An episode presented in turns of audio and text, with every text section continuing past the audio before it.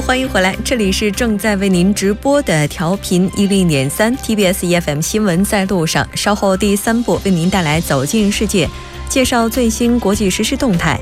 新闻放大镜板块今天将针对在韩留学生非法滞留问题，和我们邀请到的郑浩然律师以及黄平平律师进行讨论。当然，新闻放大镜板块也期待您的参与。您可以发送短信到井号幺零幺三，每条短信的通信费用为五十韩元。您也可以在我们的官方留言板或者是 SNS 上进行留言。为您介绍一下节目的收听方式，您可以调频一零点三，也可以登录 TBS 官网三 W 点 TBS 点 c o 点 KR，点击 EFM 进行收听。另外，您也可以在 YouTube 上搜索 TBS EFM 收听 Live Streaming。稍后是广告时间，广告过后进入今天的走进世界。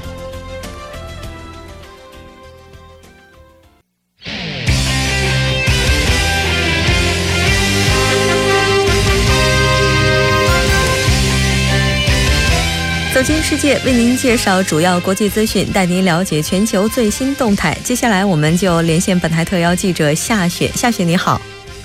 穆真你好，很高兴跟夏雪一起来了解今天国际方面的主要资讯。那来看一下今天的第一条。第一条消息是，韩国总统文在寅十一日同日本首相安倍晋三通电话，双方就韩日慰安妇协议和朝核应对方案等问题交换了意见。嗯，是的，其实这条消息昨天我们也关注到了，说是日本首相安倍晋三敦促文在寅总统能够信守之前达成的慰安妇相关协议。那这次的话，又涉及到了哪些内容？又包括什么样的一个态度呢？首先呢，文在寅就慰安妇协议等历史问题表示，为了将两国关系提升成成熟的合作关系。日本方面应该正视历史问题，避免历史问题成为两国发展双双发展双边关系的绊脚石，并且认真解决这些问题。同时呢，他还表示说，目前多数的韩国人都无法接受慰安妇协议。针对民间领域发生的问题，政府解决起来是有局限性的，所以还需要一定的时间。因此，韩日双方应该看清目前的现况，现况，接受民众的看法，共同来解决问题。嗯，是的，韩日之间目前存在的问题还是不少的。那除此之外，刚才您也提到了，他们就慰安妇问题也是重新进行了探讨。那还有哪些问题也在他们这次通话谈论的内容之中呢？除此问题呢，就是应对半岛朝核问题和一些发展面向未来的两国关系方面的问题，他们双方也是经过了。也是进行了交换意见，然后同样也表示说，这都需要双方的共同努力。嗯，是的，没错。那这个韩日问题，包括韩中问题，也是亟待解决的。我们也期待能够拿出一个比较切实可行的方案吧。再来看一下下一条呢，这条消息是法国总统现在马克龙他的一些近况。来看一下这条消息是什么内容。是的，马克龙当选总统后呢，法国的政坛目前是面临重组的冲击。嗯，目前胜利的一方应该在十日推出议会选举候选人的名单，来争取半数议席，而败选的各方则应该各自在选举，则现在在各自在选举前呢，摩拳擦掌，做好准备。嗯，是的。前两天我们在这个海外的媒体上也看到了，在这个马克龙当选之后，也是积极的这个伸开了双手，说法国欢迎来自全世界的你。那这个接下来我们看到他这国内的形势是不容乐观的。他自己本人是一个什么样的想法呢？现在马克龙他的想法是想消解左右派的传统的势力，尤其是实力比较完整的右翼。但是现在右翼一方呢，已经有意脱离，愿意脱离本党来加入新政府，但是他们提出了非常苛刻的条件，就是说新总理应该是一位出身中右翼的人士。目前呢，马克龙能否满足右翼方面的要求，从而消除这个部分的右翼力量，但是又不至于让左翼大所大失所望，这是目前非常重要的一个政治指标。嗯。就除此之外的话，他还有还有没有其他方面的一些指标了？另外一个比较重要的指标就是十一日将推出的这个议员候选人的名单，有多少是来自民间，又有多少来自于左翼社会党、来自右翼共和党。所以这这个名单的话，可以来说是一个非常重要的走向。嗯，根据我们的了解呢，现在失败一方在法国呢，他们已经瞄准了下两轮的议会选举，是这样的吗？是的，这个下两轮的议会选举呢，它是在六月十一日至十八日举行的。目前右翼的共和党、中右的独立联合党、左翼社会党目前纷纷修改了竞选计划，都期望能够尽量减少可能会有的内部叛变而带来的冲击。至于这个极右翼的国民阵线呢，在经过本党内部确认选举结果比较失望的议论之后呢，又遭遇了党内的一些背叛。现在该党仅有的两位议员之一。勒庞，他现在也是暂时暂暂时退出了政坛。嗯，是的，没错。但是也有人说，像勒庞这次他的这个举动，可能也是为了更好的东山再起做准备了。但是不管怎么样的话，他这个对国民阵线的冲击还是不小的。我们这个在未来的节目当中也会继续关注。那这条消息先了解到这里，我们再来看一下下一条。好的，这条消息是。昨天我们也一起了解过，嗯，就是当地时间九日下午，白宫以邮件的形式发布消息称，美国总统特朗普决定解除詹姆斯·科米联邦调查局局长的职务。这个消息就如犹如一枚深水炸弹，在这个美国的政治圈搅起了巨大的波澜，也是成为了当天名副其实的重大突发事件。是的，没错，这个已经不仅仅是重大事件了，已经达到飓风级别了。那这个消息的重大性以及突发性，哈，咱们今天也来看一下，它到底体现在哪里？好的，首先我们来说说这个重大性。重大是因为科米目前正在主导一项俄罗斯政府涉嫌干预美国总统大选的调查，这个调查内容是包括特朗普普竞选团队成员是否和俄罗斯政府有联系。而为什么说突发呢？是因为这个科米本人在这一消息发布前是毫不知情，而且白宫团队内部也是显得有些应对不足，甚甚至有消息称科米本人也是通过电视画面才得知自己遭到解职的。当时他正在洛杉矶出差。对于当事人本身来讲，并不知道自己解职的事情，还是通过媒体才了解到，这也应该说是一个非常大的冲击了。那面对媒体的这个轮番提问，哈，现在白宫的副发言人他是怎么样回应的呢？这个白宫副发言人萨拉桑德斯呢，只给出了部分的答案。他表示说，特朗普总统从当选之日开始，有意要撤换科米。并且在过去的几个月的时间里呢，逐渐对他失去了信心，而且他还表示说，如果希拉里赢得大选的话，他很有可能在上任的第一天就会解雇科米。嗯。昨天在我们涉及这条消息的时候，也提到了，就是有一些媒体的质疑就在于，如果他本人真的有问题，为什么不在当选之后马上就解雇他，而是在过了一段时间之后才对他进行解雇？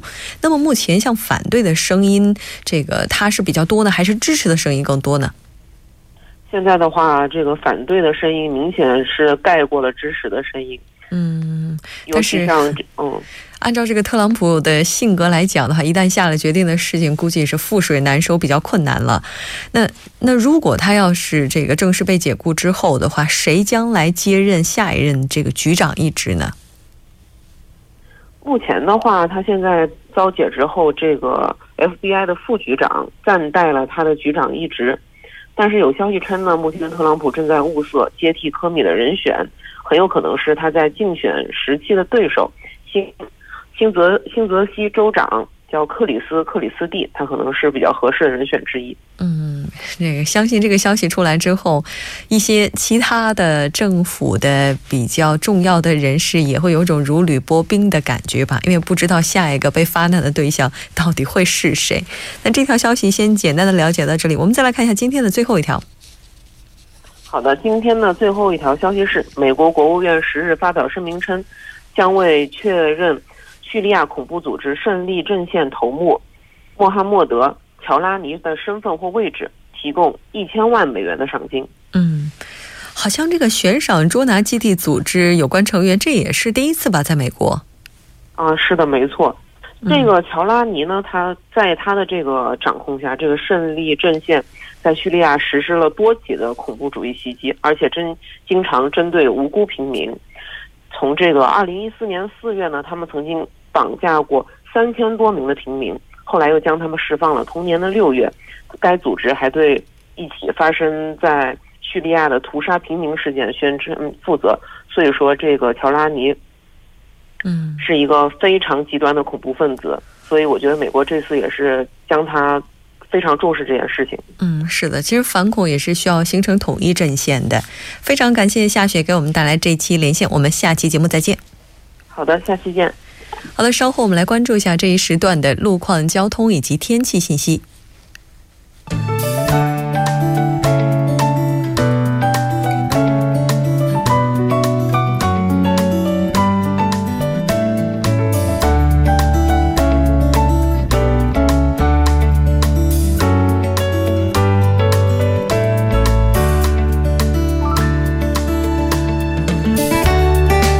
是晚上七点十二分，那这里是由影月为大家带来最新的首尔市交通及天气情况。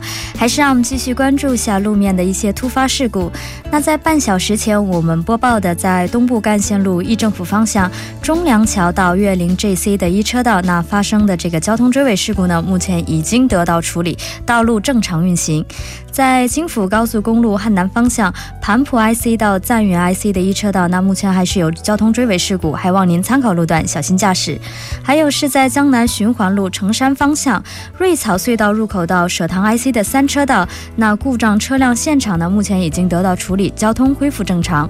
我们继续关注下高速情况，在内部循环高速公路圣水 GC 方向成山交叉路到延禧交叉路、宏济交叉路到洪恩交叉路，还有红志门隧道等路。路段目前车还是比较多，是以平均时速二十千米每小时的速度缓慢前进。而对面的城山方向呢，交通路况较为良好，还望您参考路段计划出行方向。接下来我们关注下江边北路高速日山方向，您需要注意的是，从西江大桥北侧到杨花大桥北侧、元小大桥北侧到马浦大桥北侧、铜雀大桥北侧到汉江大桥北侧等路段，目前车还是比较多，运行缓慢，是以低于十八千米每小时的速度前进。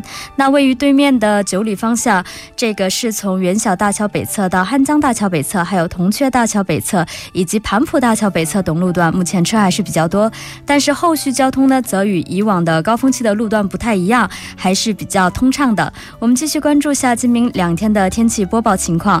今天晚间至明天凌晨阴有时有雨，南风二级，最低气温零上十七度。明天白天多云，西南风二级，最高气温零上二十五度。好的，以上就是这一时段的天气与交通信息。稍后我还会再回来。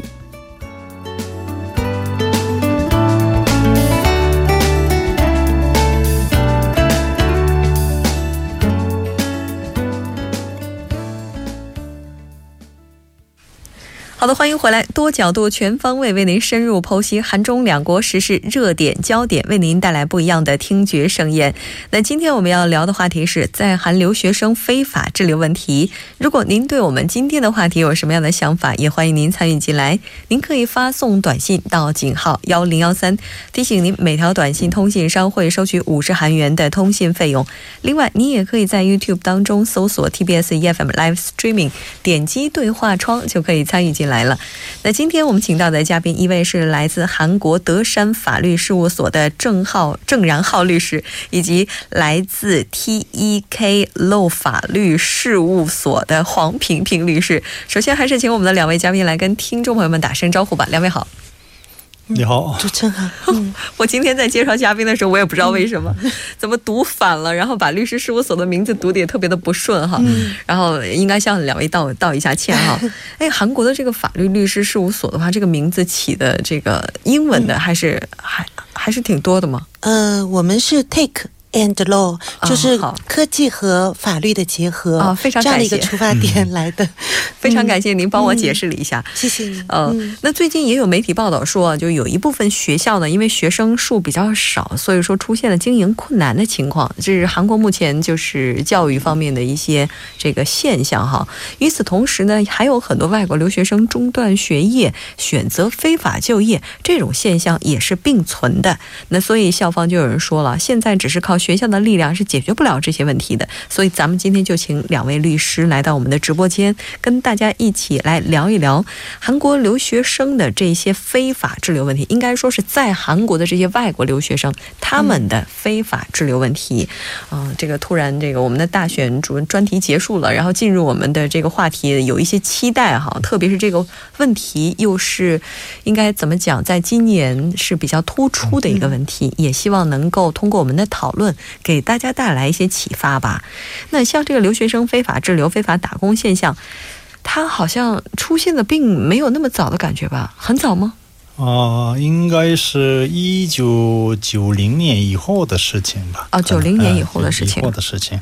九零年之前那个时候为什么？之前可能这个外国留学生不多啊，还有来韩国的这个学生啊，嗯啊，他们有这个留学的目的比较明确，嗯，还有他们经济情况啊，可能比较好。啊。哦，所以有这种的原因呢，是非法拘留的不多。嗯，目前这个我们韩国这个外国外国人，嗯，在韩的这个外国人，这个是一百九十万嘛，啊，这么多，其中留学生是十万左右的啊，这样的数目，应该这个十万当中啊，可能这个非法拘留的啊，这个。说是非法，但是没那么严重，这样也也不少了。郑律师都已经说了，没那么严重的也不少，也就是说他们是处在这个法律的边缘。是是，处理的好的话就是没事儿，处理不好就有事儿。一般我们这个法律专家来说是非法，这样的话比较严重的现象啊，这。这有的时候坐牢这样的，但是非法拘留这个问题呢不那么严重，算是是行政刑法这个犯罪啊。那么行政刑法犯罪呢，一般刑事犯罪不一样了啊。刑事犯罪的话处理的比较严，但是这个行政刑法这个方面呢处理的比较轻啊。啊，那这个非法滞留的话，它不属于这个刑法啊，但是说是这个犯罪之类的。但是这个呢，一般犯罪分类当中啊，刑事犯罪、行政犯罪有两大类嘛，所以这个行政犯罪呢，就处理的比较轻松啊。哦啊，就是它是非法，但是是不那么严重的非法。对。哎，但是你说像这个留学生哈，他们最开始来到韩国是以留学生的身份过来的，对，呃，突然就变成了非法滞留了。嗯。哦。哎，怎么就突然一下子身份就变成这样了？其实呢，就是主持人您的问题里面有两个关键词，我们要解释一下这个名词。就是说，首先留学生身份是什么？那么在韩国的法律上来看呢，留学生指的就是拥有 D 杠二签证和拥有 D 杠四签证的语言研修生。那么第二个呢，就是说。非法滞留身份这是什么？那么根据韩国这边的出入境管理法规定呢，外国人呢是有权在滞留的期间和滞留的资格的范围内活动的。嗯，那么如果在韩国滞留的外国人当中，他违反了这样的滞留的这个呃资格的规定的话，那么就叫不法的滞留者了。那么虽然韩国法律上没有明确的说。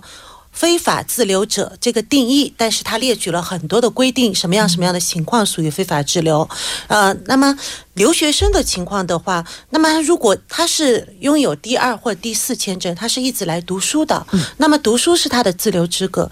那么他如果不读书，然后再就业、打工、创业、挣钱的话，那就成为了一个非法滞留者这样的一个情况。这个身份很重要，签证也很重要，对，目的很重要。是，哎，但是这个时候大家就会说了，你说留学生辛辛苦苦的来到韩国，然后要交那么贵的学费，然后还要有生活费，所以我们出去打打工怎么了？然后怎么突然就非法了？那留学生就不能从事跟这个金钱啊、报酬啊等等这些相关的一些工作吗？那应该这个非法拘留这个概念呢，应该这个他进来的是入境的时候，嗯，应该先拿到这签证嘛，嗯，那他们这个进来之后入境之后啊，不相符这个签证种类的活动，嗯，就这样的就是非法了啊啊。比如说这份工作的话，只能 F 类签证做。对，如果您是 D 类签证做的话，对，这就属于不严重的违法。是是。那我补充两句，就是说，原则上呢，他持有这种留学签证是不可以工作的。嗯。但是韩国政策呢，它也是。给了一个口，就是宽松的对允许。为什么呢？也是考虑到就是您说的留学生这边也会有一些生活上的一些需要补助的地方，所以他有打工外的一个居留资格外的活动资格。但是这个并不是什么情况都可以申请的。比如举个例子，他要完成一定的学业，要。然后在韩国居住一定的期间，还要拿到教授的推荐信，然后学校还要盖章。然后呢，比如说他去实习的单位呢，还是要跟他的专业相符的。那比如说硕士、博士的情况，他他要我们所谓的修了，就是说他的课都修完了，他有余力去进行实习，跟专业相关的工作，或者是做一些其他的活动。这个呢，经过像出入境去申请就可以了。生活不易啊，对这个这个生活不易就不仅仅是我们说的工作、生活、学习非常累哈，它还包括整个程序就非常的复杂。对，像这个留学生非法的打工这个原因的话，是不是一般都是出自于经济的原因呢？嗯，我是这样子考虑的，就是说，嗯，金钱上的考虑呢，可能是我们想得到的一个原因，比如说包括他这边为了赚取生活费、学费，然后呢改善生活，因为留学生的那个社交。活动也很多，需要一定的补贴，花费大。那么也有人不排除，也有人是为了赚钱，但是这是金钱上考虑。从另外一个角度，其实很多留学生确实是想过来读书的。那么他们也是希望在学校期间能够同时能积累社会的经验。对，比如说以后在。进入社会之前呢，先了解社会的工作的情况，积聚一定的人脉和相关的工作经验，这个出发点本身是没有问题的。对，但是一不小心。不了解韩国的这个法律，不就落入了这个 非法滞留的嫌疑，对，就很委屈了。嗯，我觉得这真的是一个非常矛盾的地方。比如说，我们在去就业的时候啊，一般的用人单位他们都会要求您应该有一定的工作经验。嗯，但是对于大学毕业生来讲，他从哪儿来这些经验呢？但如果他要是没有相关的社会经历的话，这个不好就业。有的话，就意味着他有可能在读书期间是非法。就业的，这是真的很矛盾的一个点哈。那像非法打工的学生的话，他们这个选择的工作种类的话，应该也是有很大限制的。这应该是这样的，应该这个说是勤工助学嘛。嗯啊，他这个学业期间呢，这个积累经验也好，还是赚钱也好，有这样的需要。来这个初期打工嘛，嗯，但是这个各个时期不一样了。这个九十年代初期呢，我们韩国这个一般的用人单位嘛，嗯，这企业家，嗯，不想找这个外国留学生。为什么呢？他语言上的问题，还是有各种各样的问题嘛。嗯，还是韩国也有年轻的也多，所以这个不不想找他们。嗯，他们这个只是这个出力劳动啊之类的。或者是这个我们九十年代这个学中国人嘛，那个时候这个汉语辅导啊这样的也有这样的，但是现在呢，这个非很多样化了，嗯，已经什么这个学生也是有专业化了，嗯，他这个专业是什么呢？